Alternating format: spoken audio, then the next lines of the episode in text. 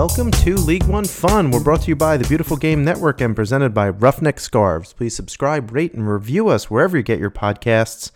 I'm Ira Jersey. It's another show from the United Soccer Coaches Convention, our off the pitch special, talking scouting with the soccer syndicate Scott Resendez. Then, serial soccer team founder Peter Wilt joins me. And finally, players agent Dan Tavares talks about representing players in USL League One. Just a warning, in the audio from Dan unfortunately has a lot of background noise. It was very busy and crowded where we were doing the interviews at that moment. So my apologies both to Dan and to the listener, but I included it here anyway because we talk about some really interesting facets of the insides of player signings. With that, here's me speaking with these three. Welcome back to League One Fun from the United Soccer Coaches Con- Convention. I'm here with Scott Resendez. He is the head of the soccer syndicate. But before we get to that, Scott, we met it last year at the United Soccer Coaches Convention. Um, at the time, there was no such thing as USL League One. Mm-hmm. Now we have USL League One. The soccer pyramid's built out. But before the pyramid was built out, you were very involved in soccer. Can you tell us a little bit about your pathway to get to you know where you are now with uh, the soccer syndicate? Sure. So I began back in 06 uh, working for the MLS Players Association. Uh, was the first employee there. Worked there for uh, multiple years. Um, supporting the players in a variety of different capacities, mostly uh, as the league liaison for player contracts and negotiations, uh, working with agents and the players indiv- uh, individually to prepare them uh, for their individual negotiations with the league. Uh, from that experience, my dream, passion, goal was always to work on club side um, as an executive, uh, as a technical director, GM, however you want to describe it. I've been able to do that twice. Uh, first with the with the now defunct Wilmington Hammerheads, rest in peace, um, and hopefully if, uh, future USL League One uh, side, uh, and and most recently the Oklahoma City Energy. So through those two experiences, uh, as a technical director, I, have had great experiences and good success. but in those in experiencing my work there, realizing that most clubs, especially at the lower division, but even in MLS don't have the resources or the the networks to truly scout domestically uh, as well as it should be done to, to have success in the pro game. Um, and so that is where the, the idea and the, the vision of Soccer Syndicate came from. Uh, I had great relationships with a lot of independent scouts throughout the country, guys who I had met along the way on the road um, that were looking and hungry for that type of opportunity. So linking those gentlemen together, um, and ladies for that matter, um, uh, into one cohesive network of scouts uh, that could then source information that we could provide to clubs in their best uh, to, to, utilize and fit their needs um, is the goal and, and, what we achieve we strive to do. And of course, one of your your partner is a former MLS scout, actually. Yes, right. Yeah, yeah, So so my partner Matt Martin has uh, done done scouting for multiple clubs uh, in MLS, uh, myself included. you know, we met uh, scouting. We worked together with Sporting Kansas City for many years, uh, and and I think the the experience of the two of us uh, linked together have, have really kind of uh, crystallized what our company you know strives to be and, and, and hopes to achieve. Right. So, you know, right now, where do you scout? Do you scout youth? Do you scout college game for you know hopefully people moving on into USL Championship and League One? You know, where where, where what I guess, universe do you scout players in right now? Yeah, so we scout um, as young as U13, U14, all the way up to USL Championship. Um, th- that's our sweet spot right now. Uh, obviously, the younger players are becoming more and more attractive, both here domestically and uh, abroad. And so, identifying players sooner uh, and early in their development pathway and tracking them all the way through that development pyramid uh, gives us a really full picture of these players and kind of their trials and tribulations as you know their highs their lows so that when you know when we need to give an analysis on a player as a pro coming out of college from the lower divisions we have a really thorough background of their experience, uh, so that we can speak very very intelligently on those players.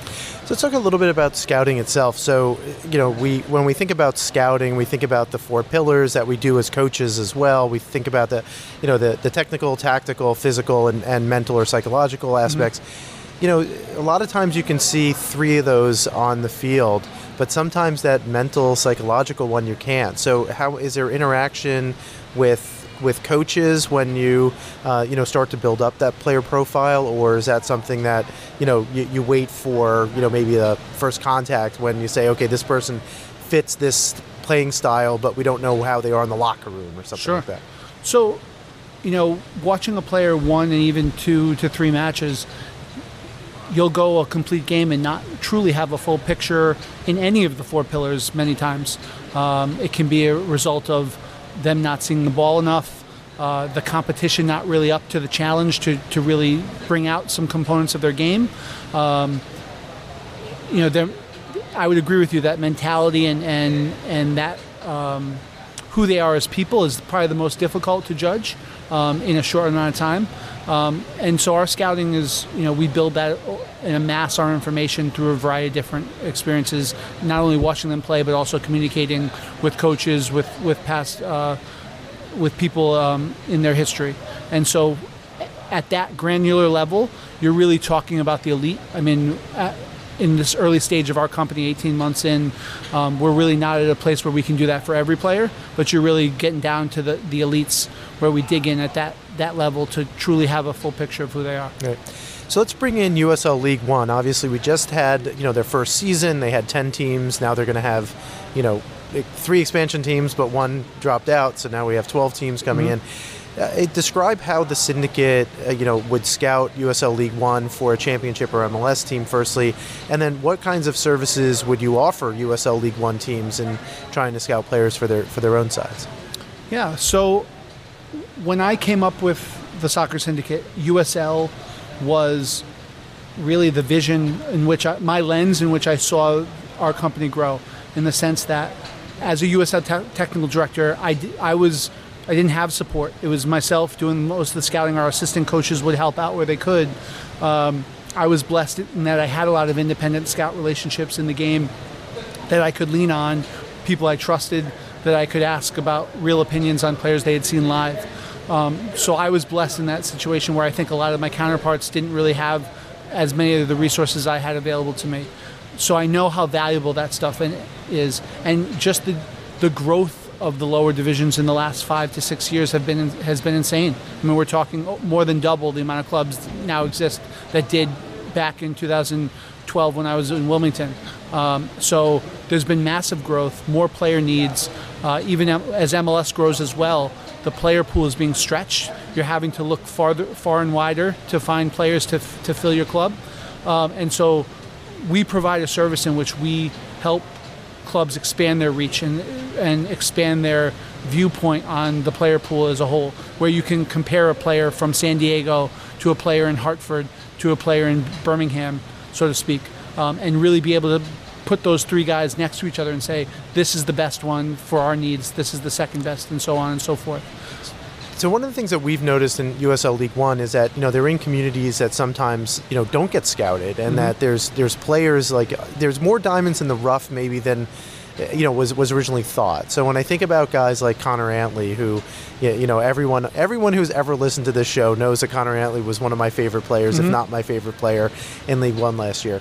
So he goes from South Georgia Tormenta from their PDL team goes to their first team, plays a season in their first team, and was the very first player that we know of who was traded for money to Indy 11 um, for you know for a monetary gain. Now it was only a couple thousand dollars, but nonetheless it was less. It was greater than zero. Right. Um, do, you think that we'll see significantly more? Because that seemed to have opened a floodgate and you know is is how much more importance does scouting take on when there's you know potentially money deals to be made between players getting uh, getting transferred within the United States, whether it's you know within the um, within the USL Championship from League One or or you know maybe even potentially MLS one day.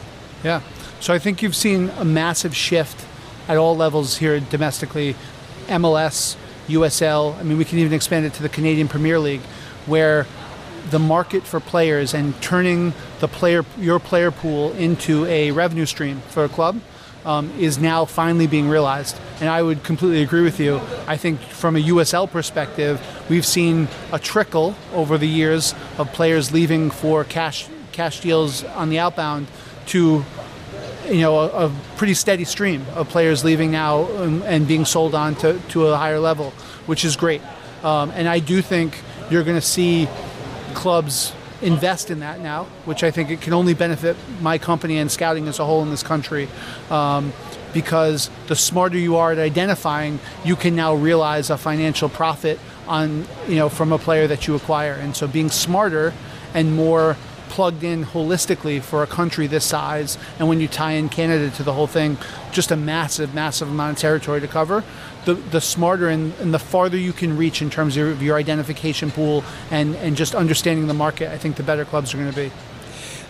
So this, I'm going to ask you to speculate and give some opinion now more than anything else, yeah. but it also seems to me that the structure of some clubs matters a lot. So one of the things that we've seen over the past couple of weeks is um, the Real Monarchs taking a couple of players, again, for money deals from uh, just today as we're recording.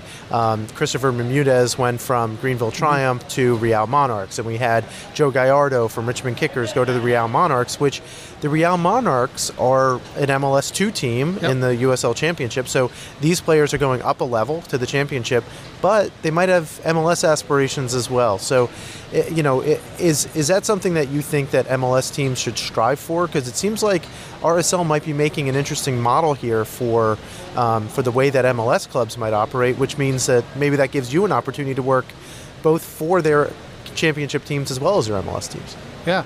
Um, you know, it's interesting. I, I, would agree with that. I think every club is different in how they kind of envision their roster being built, where their their their identification kind of target zones are.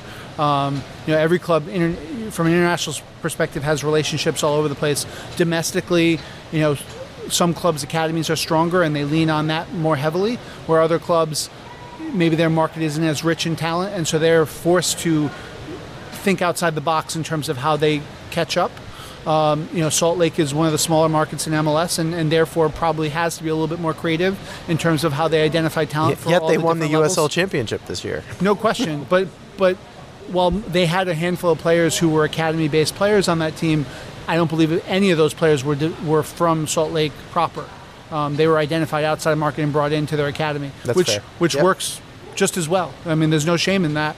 Um, it's I think when you run a club, it's beholden upon you, the leader of that club, to realize these are our strengths and these are our weaknesses, and how do we do our best to mask over those weaknesses to, to make us the strongest club we can possibly be?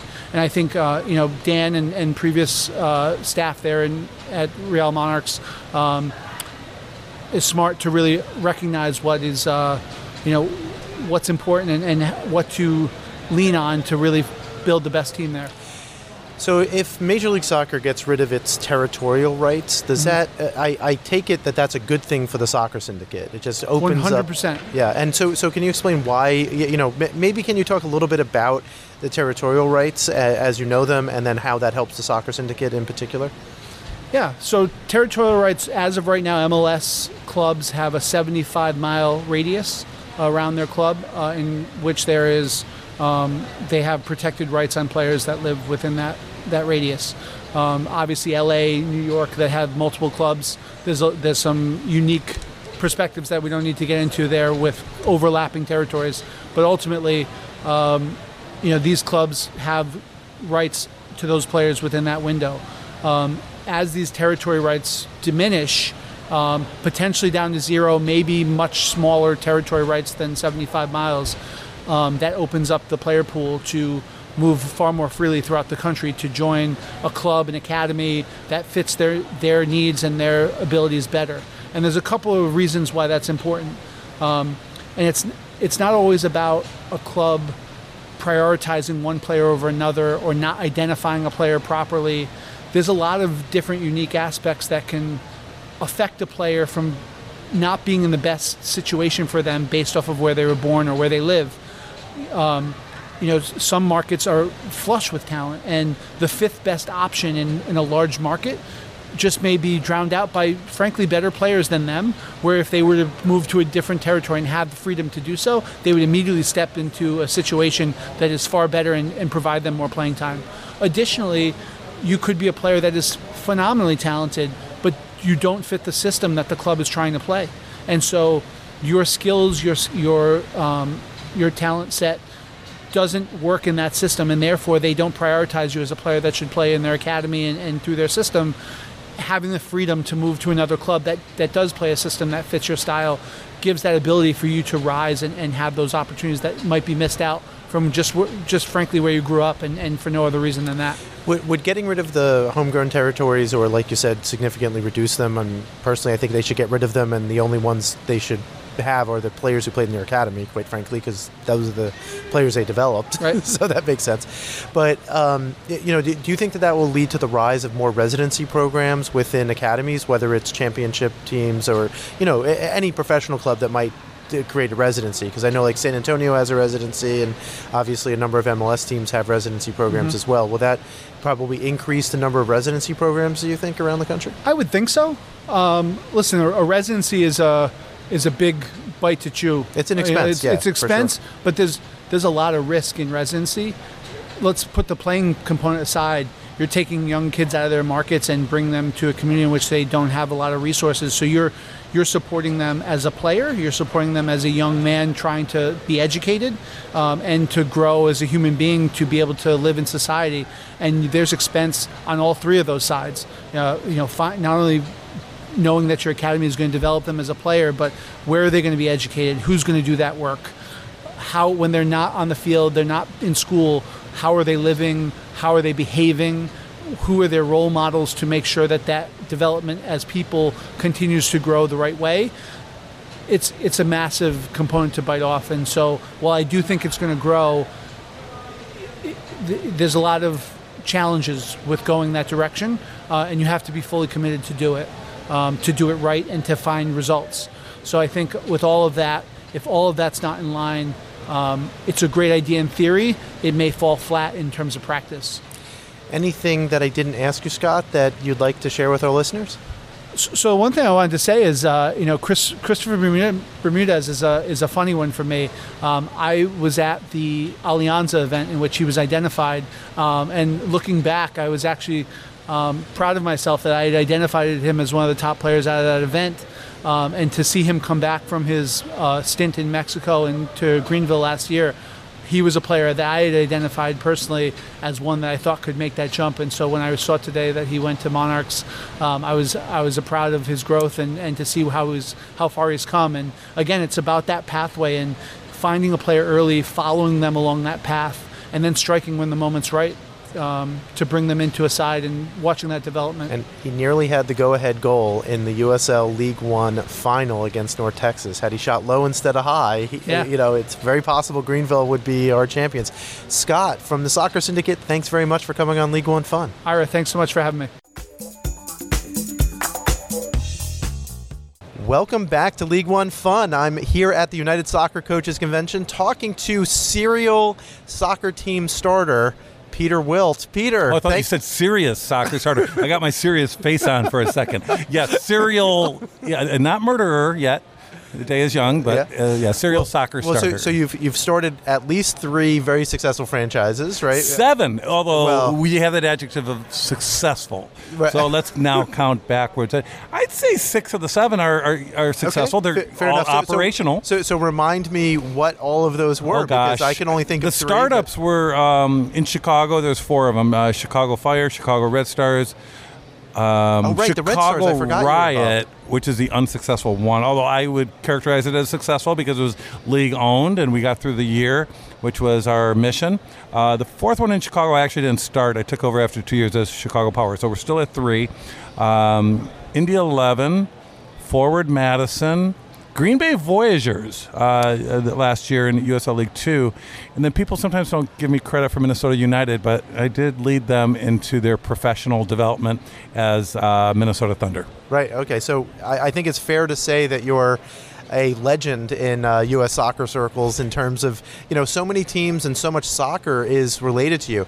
But you know since we are League One Fun let's talk a little bit about Forward Madison. And you know, you know, you're obviously this is your third time on our show, and I really appreciate that. He's grabbing his scarf. He has his Forward Madison scarf. Oh, this isn't well video? US soccer. Yeah, no, this this is a not a vodcast. This is a podcast.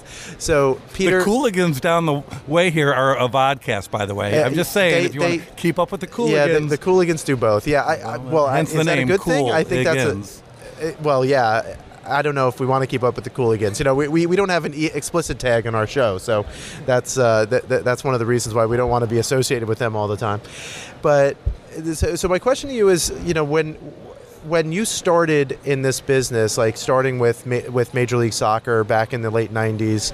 Um, You've we've now progressed to having multiple leagues. You you are interesting because you've basically started a team in every league level I'm of the. very fortunate I have, and actually I started in professional soccer a decade before my Chicago Fire experience. I started with the Milwaukee Wave, the oldest continuously operated professional soccer franchise in uh, the United States.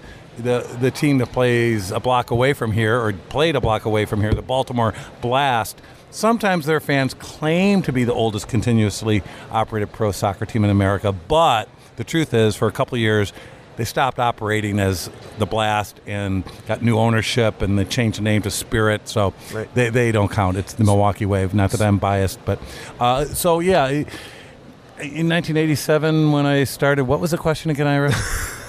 basically was I was going to ask about you know what what do you think makes a successful franchise? Oh, two Like, things. What are, what yeah, the, it's, what, it is what pretty simple. specifically do you do? It's, it's two things. It's hire good people is one. Um, talented, hardworking, uh, good character that communicate well. So that's one really important thing. Uh, the other thing is successfully connect with the community.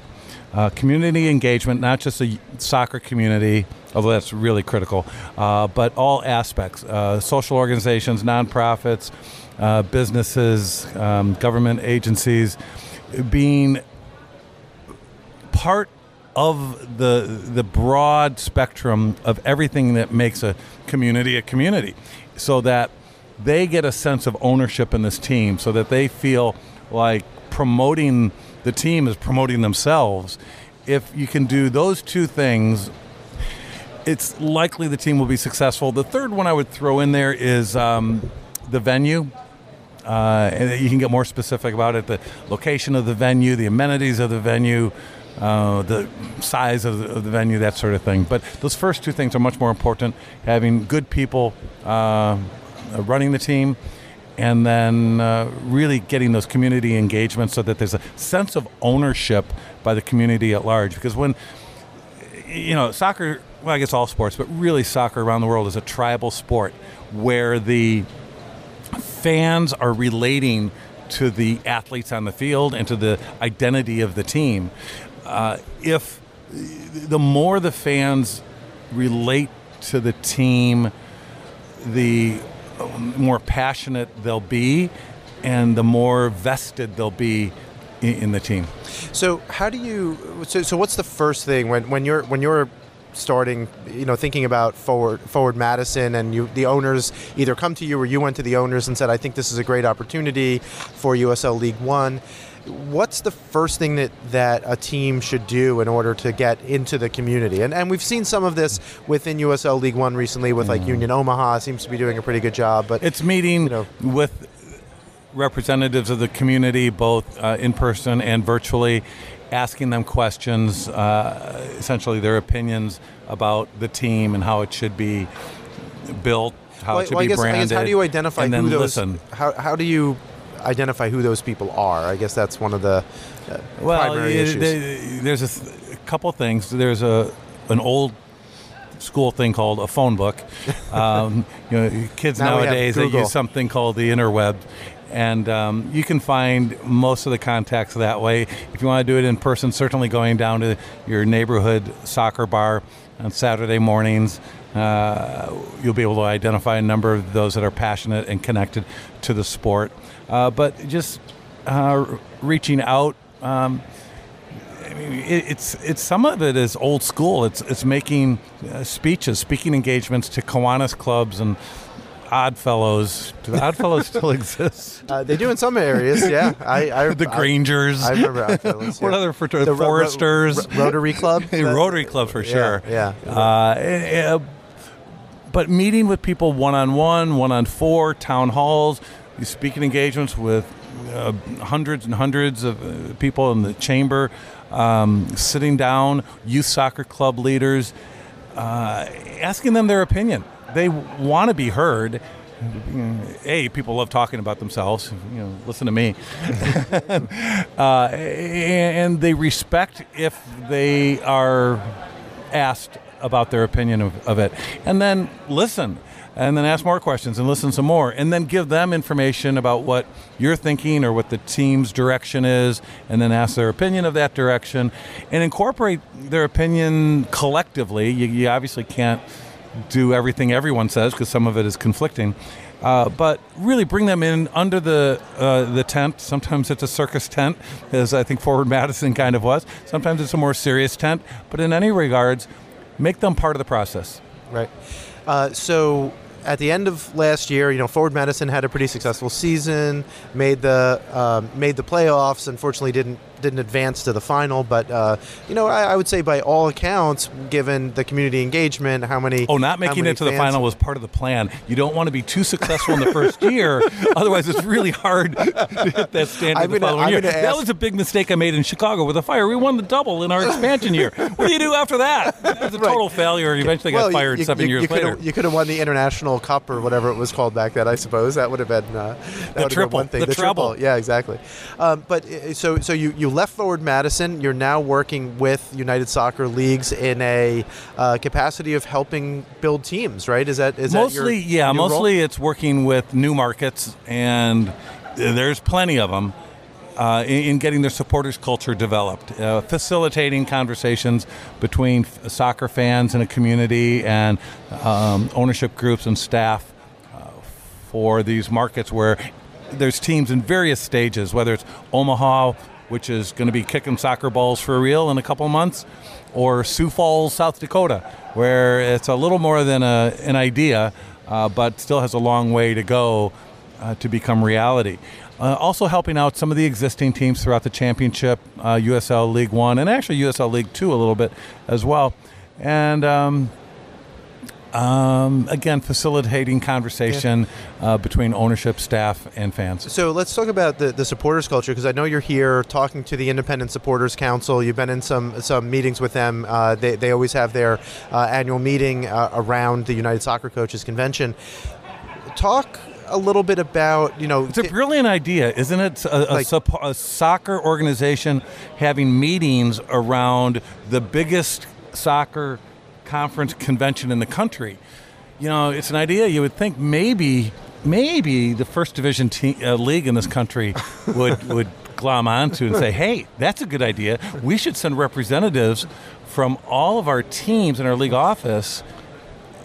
And be where the greatest the, confluence where, where, of soccer influencers is, so are. Yeah, yeah. yeah. Okay. Why would they want to interact yeah. with the uh, influencers of their sport in this country. So, so uh, my question more specifically related to the ISC is, um, you know, th- there's there's a number of uh, of teams with supporters groups in USL League One that are members of the supporter of the ISC.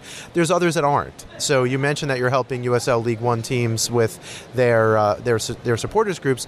Um, you know, are you is one of the things that you're trying to do is to get them involved with the ISC for best practices and you know building up those uh, th- those supporters groups because I know only I think at the moment uh, there's only two supporters groups from USL League One that are part of. Um, yeah, I don't know the exact the number. I, I'm, i talked um, last night with the membership director for the ISC about that, and I told him I would uh, track down contact info for uh, uh, supporters groups, both of existing teams and newbie teams, and connect them with him so they can get more USL teams, supporter groups part of this. The uh, percentage of championship teams involved went up quite a bit this year. So I know there's been progress made on that front. So, Peter, thank you very much for your time. I know you have to get to an ISC meeting in, in the very near future. If there are supporters who are listening to this show who are part of a, a USL League One team that might not be a member, is there a, a way to for them to get in touch with you? No, no, not no, at all. I, I, really try to stay out of the. the I'm very unapproachable. Uh, I, I, or perhaps on Twitter at Peter Wilt One.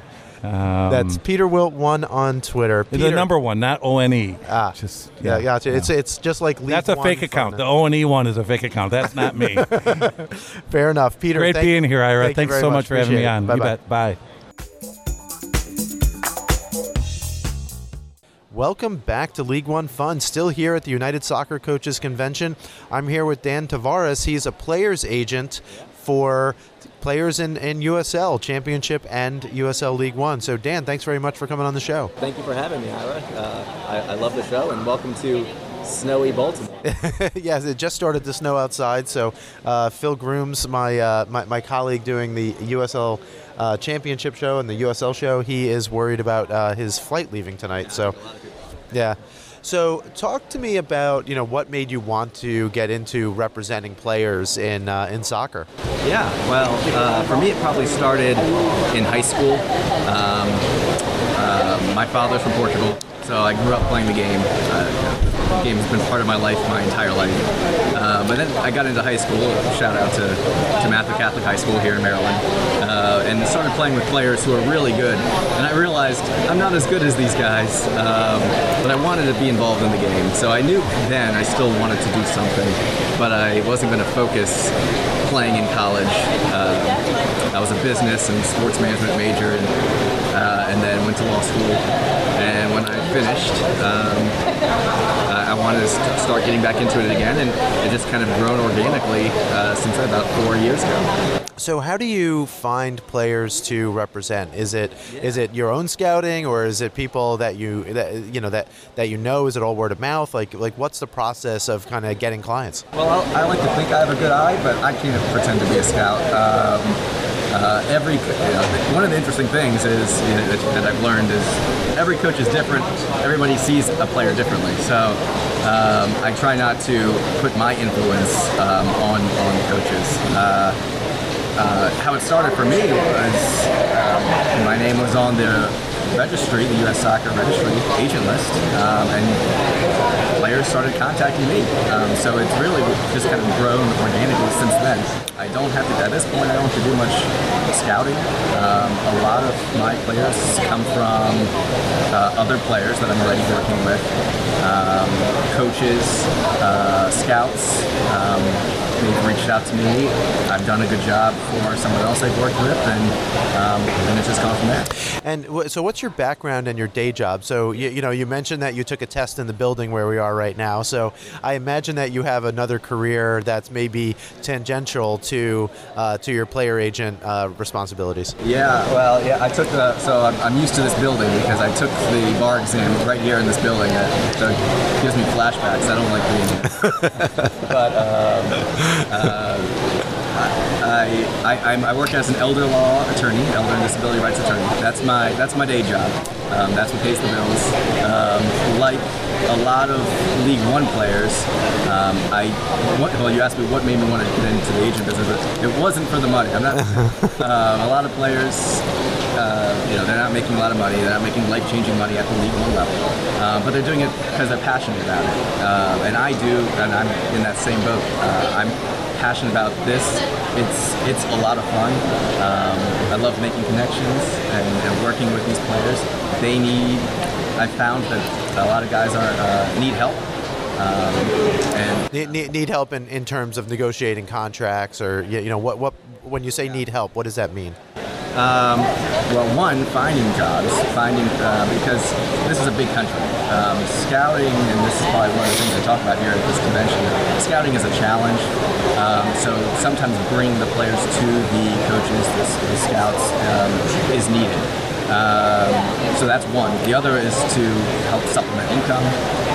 Like as I said, guys aren't making a lot of money. They're doing this because they love this game, uh, and they may need some help uh, along the way, finding other other jobs, other sources of revenue, until they get an MLS contract. So um, I've, I saw that. I saw that as a need, um, and I just want to be able to help that's what I can.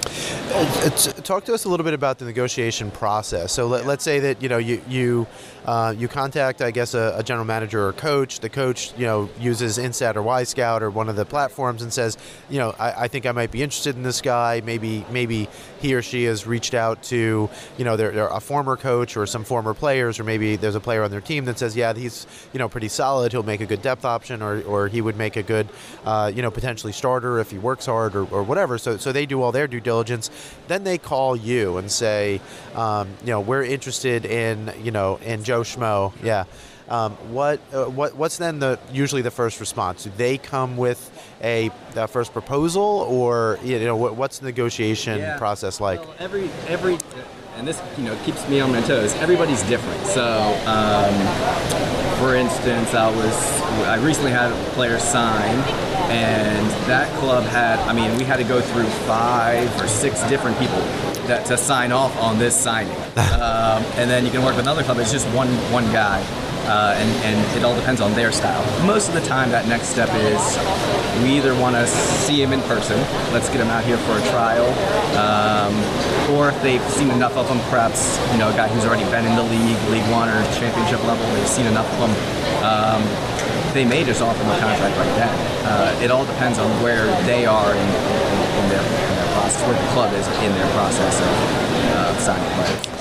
So, uh, and so, so what, what are the negotiating points that, that you have? So obviously there's, you know, the big one's always going to be money, right? Like what's yeah. the, what, what's the salary? Is it a living wage or is it within the context of other players of the same quality? Um, but what other kind of addendums usually do either the players or the, or the teams ask for? Yeah, well, housing's probably the biggest one, especially at um, League One. Uh, uh, so yeah, housing, food, um, what kind of bonus structure there may be. Some clubs are offer um, personal bonuses, goals, etc. But I'm starting to see a lot more team goals. Uh, so wins will get a bonus. Um, uh, just being in the team will. So uh, so, so being being in the team, you mean it's, so it's more that it's more you know getting a, an appearance bonus, right? So is that pretty typical? Um, so you, you know, just for historical context and just for me to nerd out here yeah. for a second, no, and and prove that I've read way too much stuff on this. Um, you know, back when when players first when when soccer first professionalized back in the late 1800s. Um, you were only paid if you got on the field, yeah. and that's why people were paid a weekly wage right? Because you, yeah, th- that's where the weekly wage stuff started. So you know they would be paid you know fifty pence or whatever uh, to if they made it onto the pitch for Aston Villa back in 1888, right? That was uh, kind of where that all came from, and you know so your starting eleven would change, and there were no substitutes. So it's either you played and got paid or you didn't. Um, so, uh, so, so, so, it's interesting that they still have the appearance bonuses kind of thing too. Yeah. Yeah. Anything that we can do to help. Uh, I actually recently started seeing um, health insurance offering to pay for a percentage of all of uh, health insurance, and that's um, that's really helpful. So I, I'm, i know that there's a, uh, a youth players union now uh, for the championship level. So those things are all kind of growing and building, and, it's it's great for the game, great for these players, uh, and it'll help them progress. So presumably offering things like health insurance in, in a backhanded way, that might be some of the owners saying, look, you don't necessarily need to unionize right away. And because presumably one of the things like for the championship PA that they're going to ask for is everyone gets health insurance, right? right? That so that, yeah, I'm, I'm sure it, it, probably is as these negotiations progress. But, um, you know, and, and again, I'm going to ask you to speculate here, and I don't want to get in trouble with any of the, the owners or, or anything, but, but you know, how do you picture – the league progressing? Like, like you know, eventually, presumably, if the championship has a players' association, then eventually League One will too. Um, but, but you know, do you, do, you know, do you foresee any significant, uh, you know, problems with having a, a, a you know, kind of a, a, contract? I would imagine it might make your job a little bit easier. You know what the minimum that they're going to offer is, if nothing else, right? Um uh, I don't see any problems. There, to me, there are no problems with having a strong players union. Um, they're out there to, to help. So uh, that can only be, be good, in my opinion. um, um, but I do see the league growing quite a bit. I mean, you're already seeing we just saw a list past week. Uh, USL Championship players being transferred to MLS teams for six figures. Uh, that's kind of unheard of, uh, even just a couple of years ago. And now USL League One players are being transferred to championship level teams. Uh, I think that's that's what you're going to see first. Um, we've seen a handful of that already, and I think we're going to see a lot more of that coming coming up in years to come because there really isn't a huge difference uh, for a lot of the uh, the level of play from the League One teams uh, versus probably uh, uh, most of the championship level teams. I mean, there are some of the great ones out there, um, but they can compete. So uh, you know, let's give them all a shot. So, in you know, this is something that we've talked about quite a lot on the show. Is yeah. this ecosystem build and economy building around players and player transfers? You know, with you know the one plus one uh, options on uh, on player contracts, or maybe maybe now there'll start to be some two year contracts or something like that. What's the um, you, you know how, how do you think? the movement is going to be because you, you mentioned you know USL League One to Championship, but you know, when when a USL League One player moves to say the Real Monarchs, which we've had a couple do, yeah. So Chris Bermudez as well as Joe Gallardo, right? Chris Bermudez from Greenville Triumph and Joe Gallardo from the Richmond Kickers. Um, and, and they move for money, right? We know that small figures, but nonetheless money and sell on clauses, and presumably also things like uh, if they get an MLS contract, maybe the you know League One team gets a little bit of money from from that. So. Um, do you think that that's something that's something that we're going to see more of, and one of the advantages maybe of MLS two teams being in both of these leagues? Yes, I do, and I think that's critically important um, for the growth of not just those leagues, but the growth of soccer in this country. Um, that is a way to organically build this country. I mean, that money will go. I'm in Maryland, right? So I go down to Richmond. I players with Richmond. Uh, I go down at least once a year. Um, that money will help build infrastructure with Richmond and maybe help pay for another player, help with housing costs, uh, and uh, so I know that was a good deal for Richmond. It was a good deal for Real Monarchs. It was a good deal for Joe Gallardo. Um, uh, so I, I, think that is the, and, and, that's really the best way. We don't have to force things. Um, we can just let it build organically, just like that. Dan, thank you very much. You've been very generous with your time. How can people connect with you? Yeah, um, so you can, well, you can get a hold of me on Twitter, uh, Dan Tavares 15, um, D A N T A V A R E S 15. Um, yeah, thanks. And, and, do you have a website or anything for your? Well, yeah. Uh, my, my email is Tavares T A V A R E S agency at gmail.com. Great, and I'll uh, put that in the show notes as well. Dan, thanks very much for coming on League One Fun. Thank you for listening. Jason can be found at Home Sweet Soccer on Twitter. I can be found at Ira Jersey, and you can connect with the show at League One Fun. That's League, the number one fun. Thanks to our sponsor, Roughneck Scarves, official scarf supplier of Major League Soccer, United Soccer Leagues, and U.S. Soccer. Get your custom scarves for your group or team at roughneckscarves.com. Until next time, hashtag support local soccer.